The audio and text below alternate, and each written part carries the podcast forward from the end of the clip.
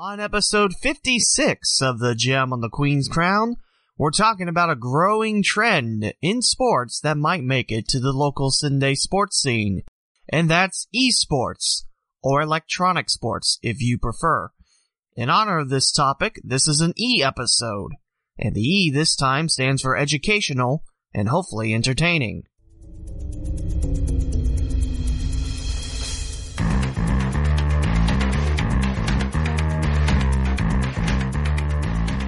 Welcome to The Gem on the Queen's Crown, a podcast talking local Cincinnati and Dayton, Ohio sports.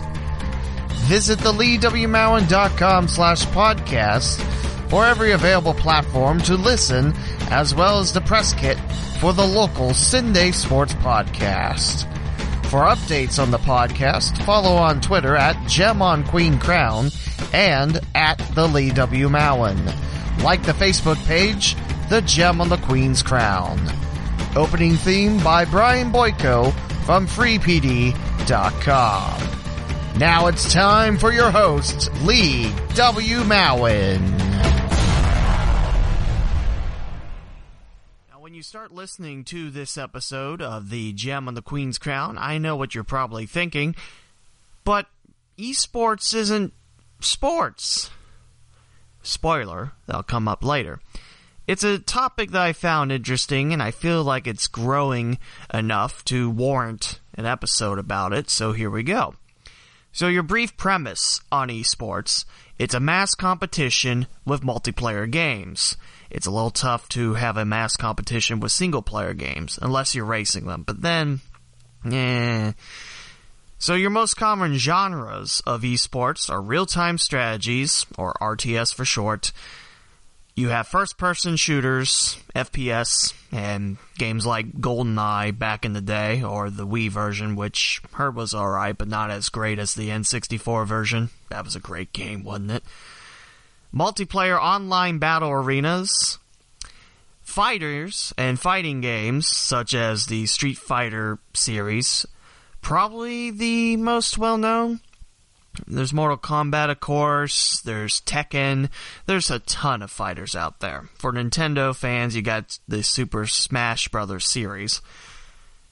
And there's others, but these are the most popular in terms of esport competition.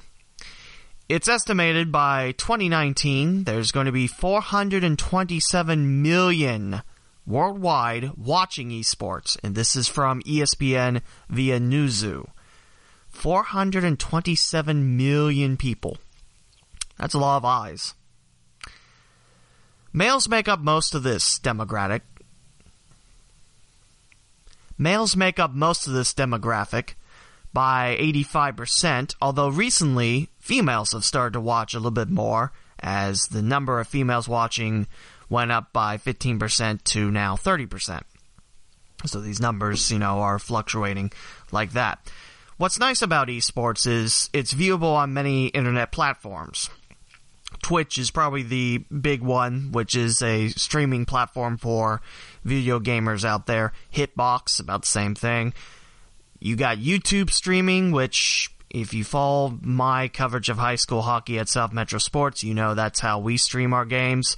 You can also stream on Facebook Live, Twitter, and Periscope. I try to do that every so often. And there's so many more platforms out there. Finding esports on the internet is quite easy. And because of the internet, you're being exposed to much more of this. And there's sports teams starting to get into the esports world, like the Indiana Pacers. This is something that I found interesting and is kind of the basis of why I wanted to talk about it on this episode.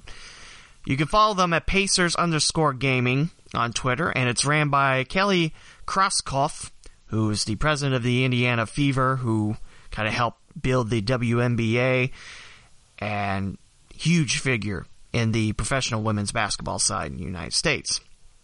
And this is from the Indianapolis Star.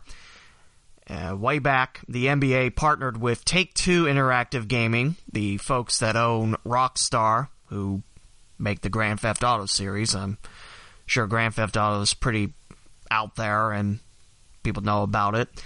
They also own two K Games and two K Sports, which make the M L B, N B A, and W W E two K blank series. The blank means which year it is. Normally it's like two K eighteen. Well, that'd be this year, or two K nineteen, which would be the next series, I'm sure. It puts the ownership of Pacers and Fever into younger eyes, so they watch these people play for Pacers and Fever Gaming. They watch that, and it's like, hey, I want to see the Pacers or Fever. That's the whole gist and the whole get-go of it. So, what happens in these teams? You you get to draft video gamers. It's just like, you know, the N B A draft, since we're talking Pacers. You pick the best ones available, or at least you try to. You try to pick the best fit, the best overall talent, yada, yada, yada. Well, you do that in video games. You pick who's the most polished in any game. You don't just want someone that can play Call of Duty, but then you swap over to N B A. It's like, how do I, how do I a dribble?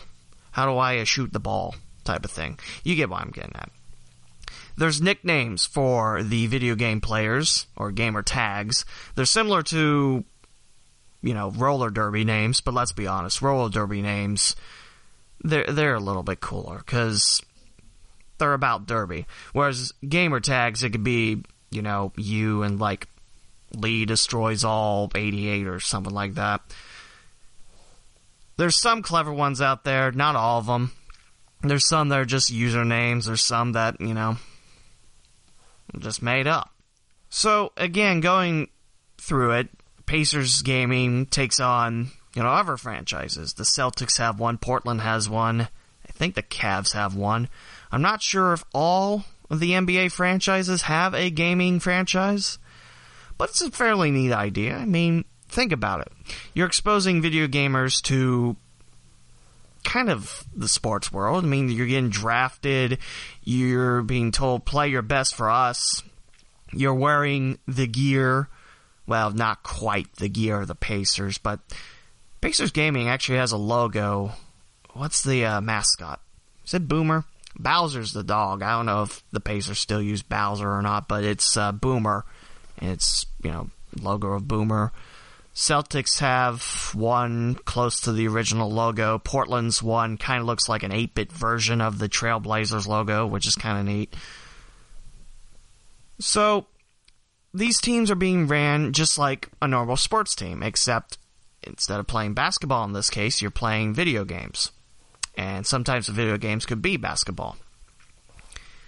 So, looking up more on this topic, I found out there's actual drug abuse in esports and playing video games. I don't know why that surprised me, but it did. If you think about it, it's quite common, actually. I mean, caffeine, I don't know where you stand on that. Energy drinks, you know, drink enough and you're pepped up and you can stay for stay up for twenty-four hours and play your video games like that. Now, there's a darker side to this, other than just caffeine, you know, energy drink, one, can't kill you, can it? You know, it depends on where you look, of course. Now, stimulants such as Ritalin, Adderall, Valium. Now, the big worries on this, other than you're cheating to keep yourself up and play your best throughout and focus, addiction. I mean, once you take one, it's hard to stop. Once you keep doing it, it's, you know, your body constantly craves it to stay at what it thinks is peak efficiency. You got overdosing, which is a big thing, not just in this topic, but I'm sure you've heard the crisis of heroin around, you know, Montgomery County. Weight loss, serotonin syndrome, meaning your body, I think it's the syndrome where your body can't produce enough serotonin, therefore you can't sleep. You know, sleep is kind of important. Now, you might be surprised by this, but on a source from Eurogamer, P E Ds are not illegal. They're frowned upon. And this is by the International Esports Federation. Yes, there's a international federation on esports, as you might have heard from the title on that. They're not illegal. Granted, you might be able to tell if one can keep focus on the video game and then, you know, stays focused on that. You might be able to tell, but there's some there's some tournaments that, you know, tell you no, get out. But according to the International Esports Federation, no, it's not illegal. So the big conversation piece, as you probably made up your mind about ten, eleven minutes in to this episode, are esports actual sports? The big talking heads will tell you, in a majority, no. And don't ask the people on Real Sports with Bryant Gumbel, as when talking about this, the panelists laughed out loud, being asked, hey, is esports actual sports? Yeah. My opinion is no, they're not sports. The thing is, with sports, a lot of them require physical ability. You know, you need to be able to dribble a ball. You need to be able to shoot. You need to be able to turn on a fastball that might be coming in at ninety-nine miles per hour. I'm not saying that esports isn't a competition, because it is, but for regular sports, you have athletes that are on strict diets, a healthy regimen of hitting the gym and keeping in shape, keeping the body maintained, and being able to survive a long season. I mean, your shortest season is the N F L with sixteen regular season games, and then the playoffs, and then preseason, which are currently at four in this two thousand eighteen year. But you take a lot of hits in football, so again, keeping your body in shape is a big, big thing. So, no, I don't think esports are real sports. The real big thing you need to be able to do in esports is press a button. If you're pressing a button rapidly, then, yeah, you're going to, you're going to need a lot of thumb strength and the strength to be able to hold a controller, which sounds crazy, but if you hold that long enough, you know, your hands are going to get tired. In these competitions, who knows how long they really last. So you're going to be holding that controller, you're going to be hitting the buttons, rotating the controller stick.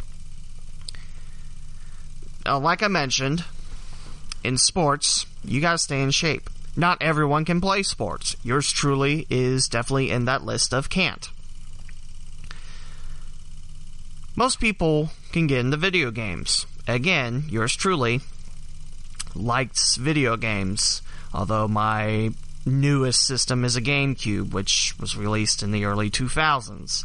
That shows you the last time I bought a video game system and video games. It's been a while. Video games, to me, they're easy to pick up and play. Once you learn, you can have fun with your friends. But esports, you really need to be on your top game, because you're playing against the best of the best. You're not just playing against your buddy for the first time. You're not just having fun, kicking back. You really have to know a lot of games and how to play these games. You got to be sharp. You got to be as sharp and even sharper than your competition. So these are competitions, you bet. Absolutely.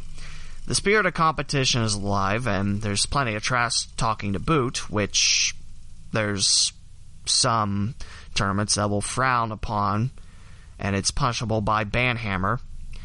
That's a video game term, which I'm pretty sure hasn't been used since Halo one, but banhammer basically means you're out, you're ejected. So, there you go.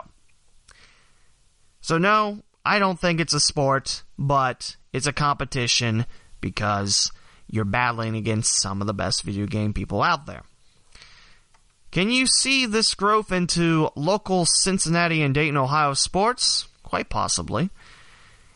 M L B signed a video game company, and they run it similar to Pacers Gaming. Actually, I can see the M L B trying to get the younger crowd in by signing with a video game company. Maybe E A Sports out there, I'm not sure. But run it similar to Pacers Gaming. You can have the Cincinnati Reds draft you, and it's like, you know, go duel for us. So you can have Reds Gaming. What would the logo look like, though?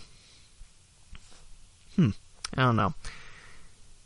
Now, the big thing of esports is these aren't new. I can guarantee you, at least since the sixteen-bit era, they've been happening. It's just the internet has made it possible to see these, made it possible to spread the product out type of thing. Because video game conventions are nothing new. You've had fighting conventions, I'm sure, since the Street Fighter two, the Street Fighter two was released, which is Super Nintendo and Genesis, sixteen-bit era back in the early nineties, I think nineteen ninety-two, if I'm not mistaken. Could these happen around here? Of course. Look at the arenas that we have. The Nutter Center, University Dayton Arena, B B and T across the river, U S Bank in Cincinnati.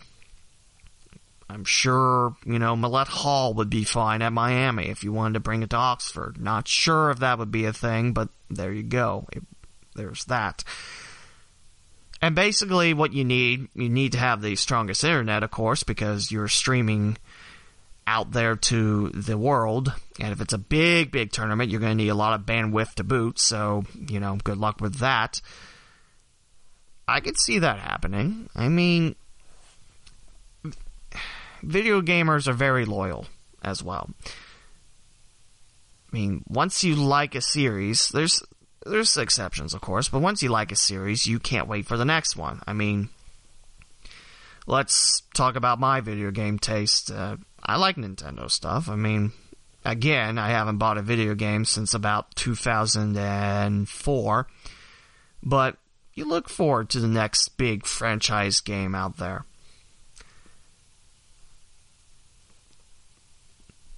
So, that could happen. I mean, N B A's trying this, trying to get some new eyes watching their product, and I think it's pretty ingenious. There's a lot of people out there that like video games, a lot of people that have Xboxes, PlayStations, the Nintendo Switch out there. That's the new Nintendo console. As I said, Nintendo Switch. I don't know why I had to clarify that. So, I don't know if we'll have like a pro video game franchise team anytime soon in the Cincinnati-Dayton area. It's happening in Indianapolis, so it could happen here. Again, I mentioned esports, not actual sports, and if you ask a lot of sport personalities, they'll probably agree, no. But actual competitions, yeah, there's something for everyone. Video games have gotten to the point where it looks close to lifelike. I mean, your graphics are a lot better than the sixteen-bit era and the sixty-four-bit era. I mean, the graphics are getting there, and if you like a game just for graphics, then you're in for a bad time.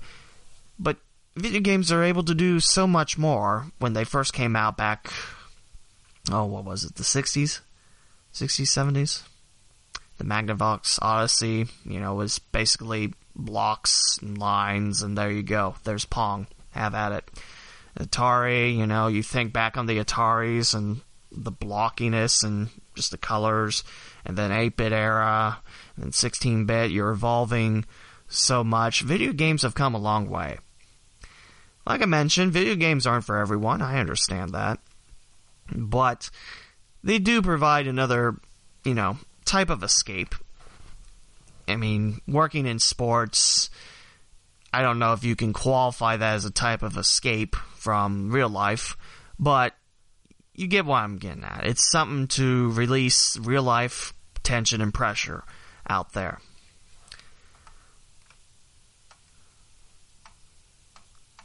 I did pass up the fact that there are big championships on this.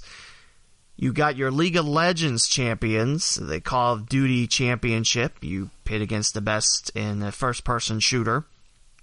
A FIFA eWorld Cup. There's actually an E-World Cup out there. You represent what I assume could be your country or your favorite team. Or your favorite nation, I guess. Well, favorite team would work too. You got Dota two, which I'm not quite sure what that is. Uh, Capcom Cup, which is Street Fighter and Capcom versus Marvel. Marvel versus Capcom? Where you have Street Fighter against Marvel heroes and anti-heroes.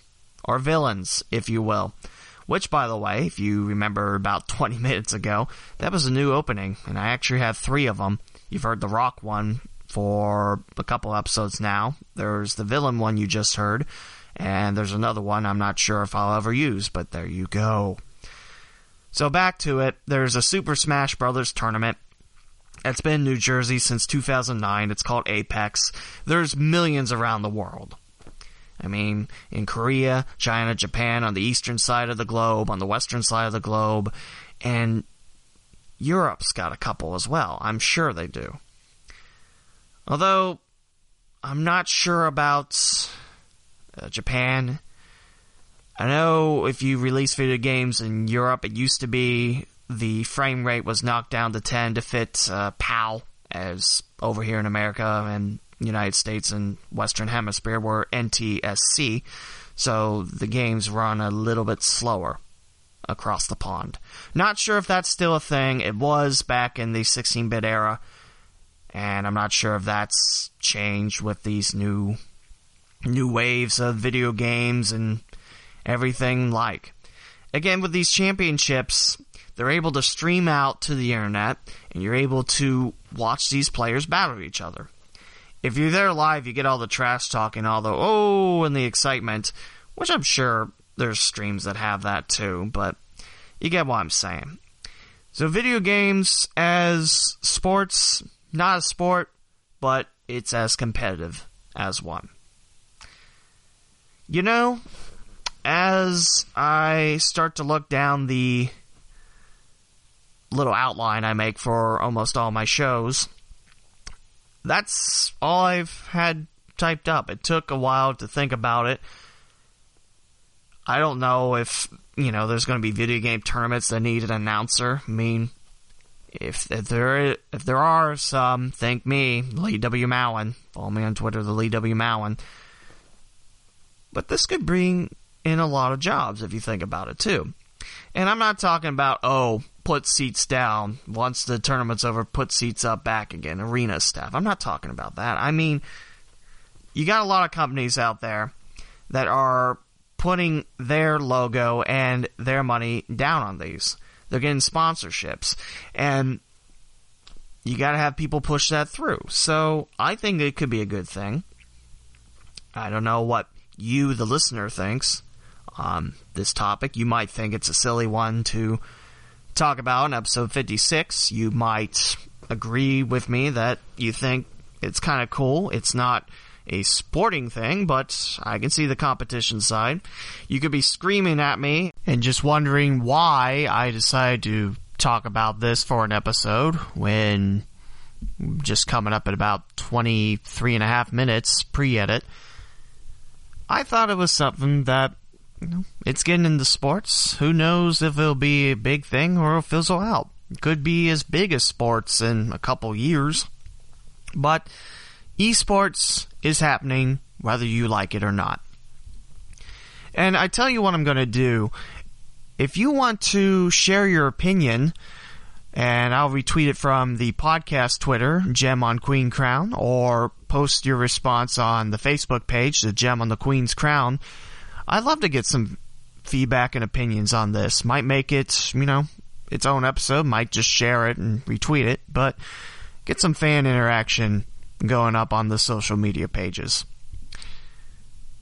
So I think it's time to update you on local Sunday sports. I'm sorry, local, hashtag local Sunday sports. So the Dayton Dragons, as you might know, are on a thirteen game road trip, and it hasn't been too kind to Dayton. In fact, Dayton was in the top spot for a playoff spot. Now they're looking up as I think almost all the teams have eclipsed the Dayton Dragons. I think Great Lakes is a half game out or possibly in the wild card spot at this very moment. They're playing some better baseball right now. Dayton is two and nine on this road trip, with series droppings at Fort Wayne, at West Michigan, swept at Lansing, and currently lost the first two in a four-game set to the Great Lakes Loons, who in a couple days, I think the twenty-fifth of August, if I remember right, are going by the name of the Great Lakes Camels. You know, because camels are quite popular up in the Great Lakes area in Midland, Michigan. Actually, there's an interesting story to that, because I think their first year as Great Lakes, they had Rally Camel, and that's made its way to the video board, and it's become a loved part ever since. And Great Lakes is going to be known as the Camels for the twenty-fifth. Their Twitter feed has already been named the Great Lakes Camels with the Camels logo. Someone's asking, "Are you kidding me? We don't kid about camels on hats," replied the Loons. Still on Twitter at Great Lakes Loons, in case you want to read the story. It's kind of interesting, but I don't know if I fully agree with every team needs a second identity. At least Great Lakes didn't go for food this time. Thank goodness for that. That's kind of getting old. In fact, you know, you can thank Macon Bacon and Savannah Bananas and the Jacksonville Jumbo Shrimp for my displeasure in teams being named after food. Stop it. Anyway, Dayton Dragons. They're two and nine on this road trip with two more to go. They'll be back home this Wednesday. And this is the last month, the last full month of the regular season. There's three games in September, and they're road games for the Dragons. Recently, the second baseman and shortstop Jeter Downs was called off injured reserve. Outfielder Mitch Piotnik was released. Right-hander Nuri Zabala, the pitcher that tied Hunter Green for a while for the fastest pitch thrown at one oh one. Green threw a one oh two. Miles per hour fastball in his last start, and it turned out to be his last start in Dayton. It only went two innings. We were told he was sick, and apparently there is a U C L sprain, which is a partial tear in the throwing arm of Green. So that does it for his two thousand eighteen year. He'll go to, I think, Arizona to rehab. We'll see what happens to Green.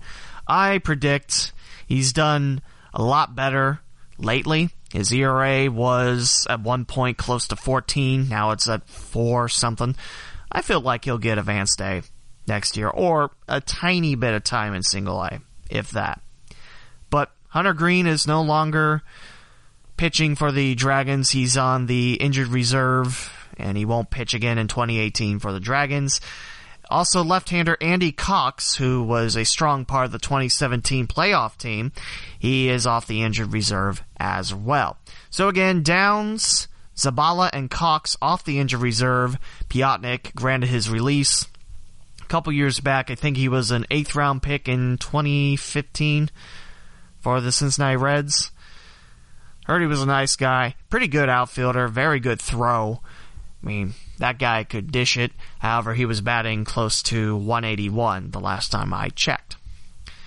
So, the Dragons two and nine on the road trip. They've lost six in a row. They were swept by Lansing, and according to the Lugnuts, Lansing went eleven and oh against the Dragons at their place, which is Cooley Law Stadium. Law School Stadium. Sorry. Cooley Law School Stadium.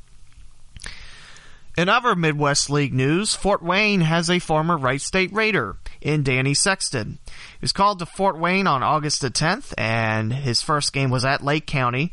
Went one and two-thirds of scoreless baseball, walked one, gave up a hit, and struck out three against the Captains.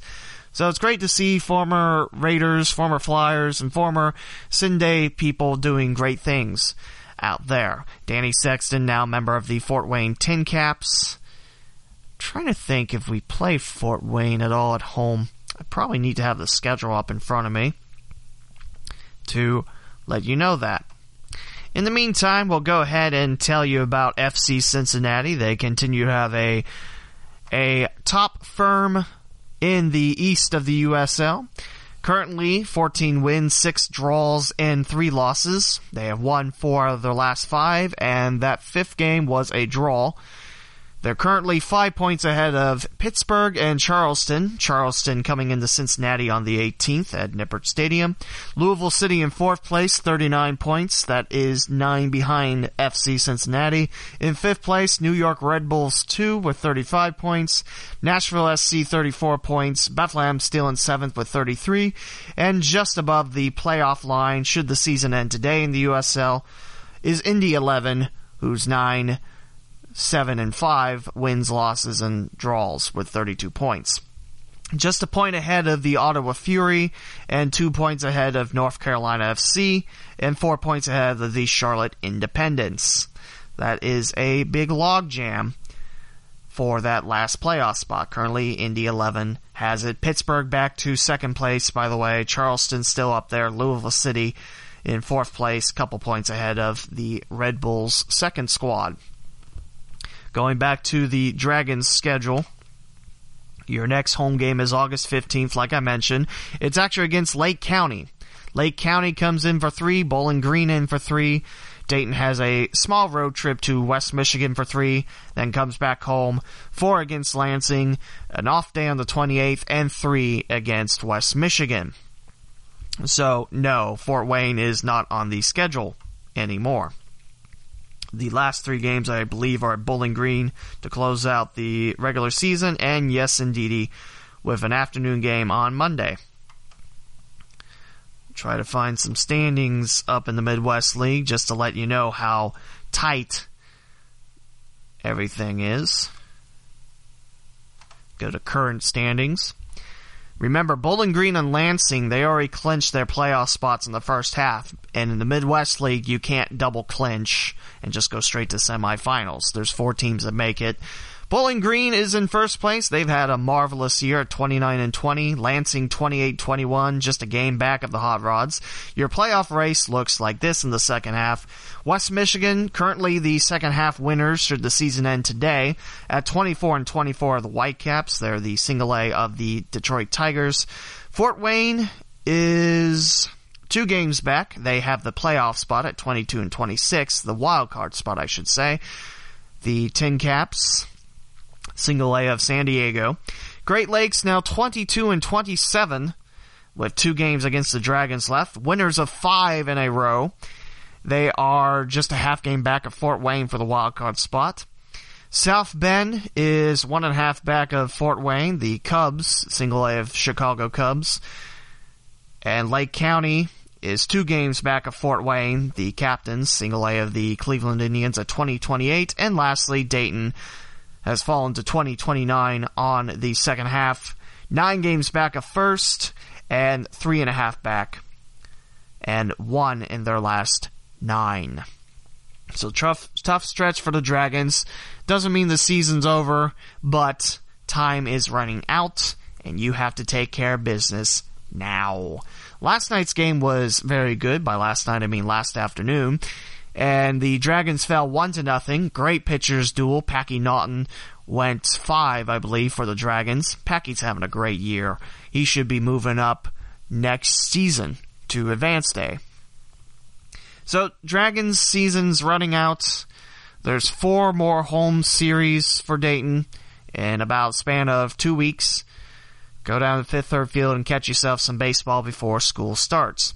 And just in case you're wondering, in the West, it was Quad Cities and Peoria, your first half winners in the West. Cedar Rapids would be the second half winner. Beloit, two and a half back of first. They'd be the wild card.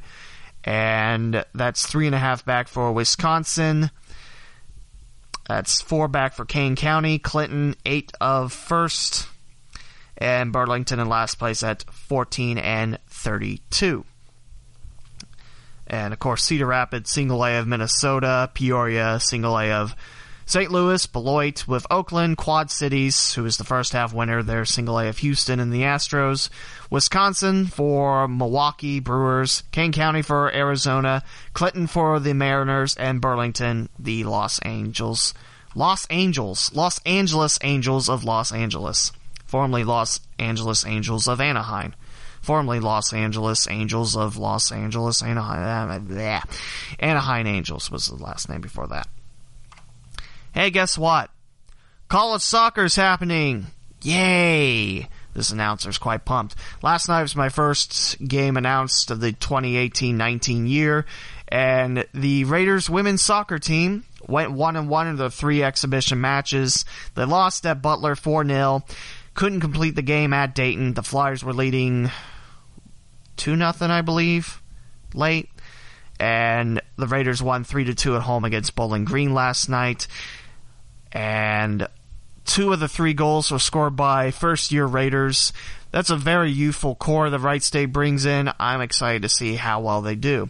In fact, if I go on my Twitter account to see the likes, twitter.com slash the Lee W. Mowen and twitter.com slash Gem on Queen Crown if you like to follow. And why shouldn't you? I'm a lot of fun on Twitter. Your results may vary. Scrolling down on the like, Wright State is picked to finish first in women's soccer. This is from Chris Henderson at Chris underscore A W K. That's not short for awkward. That's short for all white kit. The projected Horizon League standings, Wright State is a half point ahead of Milwaukee because the Panthers graduated a lot of talent. Still very dangerous team. Milwaukee is one of the strongest teams in the Horizon League for women's soccer. And the Panthers also host Wright State this year. So it's Wright State for the projected Horizon League standings, followed by Milwaukee, then I U P U I, U I C, Cleveland State, and Northern Kentucky. Your six teams make the Horizon League tournament. Seventh place, Detroit Mercy. Eighth place, Youngstown State. Ninth, Oakland. And tenth, Green Bay. By the way, if you don't know, I don't know why you would know, but Green Bay got a set of new logos. They're still using that Phoenix bird they unveiled God, eleven years ago. That's a sharp logo. Still, the Phoenix Bird. That's a nice logo. But they went with a new, new words mark and new logo. It's pretty nice. They got rid of most of the red. It's now just that dark shade of green, a little bit darker than Green Bay Packers green, I'd say, and silver. So, yeah, logos. Like I mentioned, that's the projected Horizon League standings for women's soccer. And hopefully soon I'll be able to talk about Horizon League men's soccer and Atlantic ten women's and men's soccer. The season officially begins this Thursday. Dayton and the Flyers are at James Madison. Wright State will be at Louisville. And the Raiders will be home first officially in twenty eighteen. This upcoming Sunday at one against the Toledo Rockets. And yours truly will have the call. And I believe it's on E S P N plus. I'll send you the link when I know. Men's soccer will get underway with a couple exhibitions. Wright State will host Longwood this Saturday at three, and U D will host Ohio State at seven. And this announcer is lucky to be able to do both that day.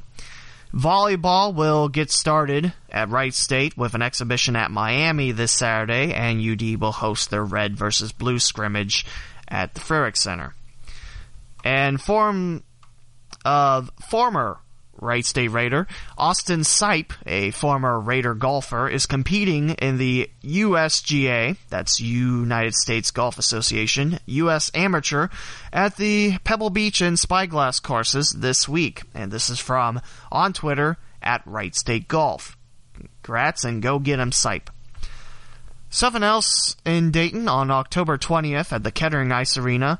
Dayton Fire Hockey Club and the Pink Ribbon Girls will team up and host Dropping the Gloves Against Breast Cancer. And they'll be against the Toledo Police October twentieth at six at the Kettering Ice Arena, like I previously mentioned. It's hockey. Go out and do stuff. Well, go out and root for the home Dayton Fire Squad. And maybe I'll be there. I'm not sure. It'd be cool. But come out to Kettering Ice Arena. They'll have raffles and an after party at Bar Louie's at the Green after the match. I'm not sure if I covered this point in local sports yet, but former Dayton Flyer baseball coach Tony Vittorio is now in charge of the Wilmington College Quakers. His first year in action will be twenty nineteen this upcoming spring. Congrats go out to Coach V, good guy. And can't wait to see what he does with the Quakers. So what to expect out of this podcast? Well, next week, which might be episode fifty-seven, fifty-eight, depending on what I do for the next episode, is the high school football episode. And I promise it's not just, here's the schedule, go see it. This is more, how can you listen to these games? What that schedule looks like. And who to follow on social media. I want to make it where you don't have to look a long way to find ways to follow high school football. I thought about doing a cheerleading episode, and, and no, that's not me cheerleading. You, you don't want to hear that, trust me. It's about making cheerleading a competitive sport in the O H S A A. I think that's an interesting topic, so we'll see if that's episode fifty-seven. It probably will be, let's be honest. Again, twitter.com slash gem on Queen Crown and twitter.com slash the Lee W. Mowen. Go follow those, please. And Facebook, give me a thumbs up and a like at the Gem on the Queen's Crown. And visit the Lee W Mowen dot com for all your Lee W. Mowen needs. That would do it. That's episode fifty-six, and that was about e-games, esports, and hope to talk to you again real soon.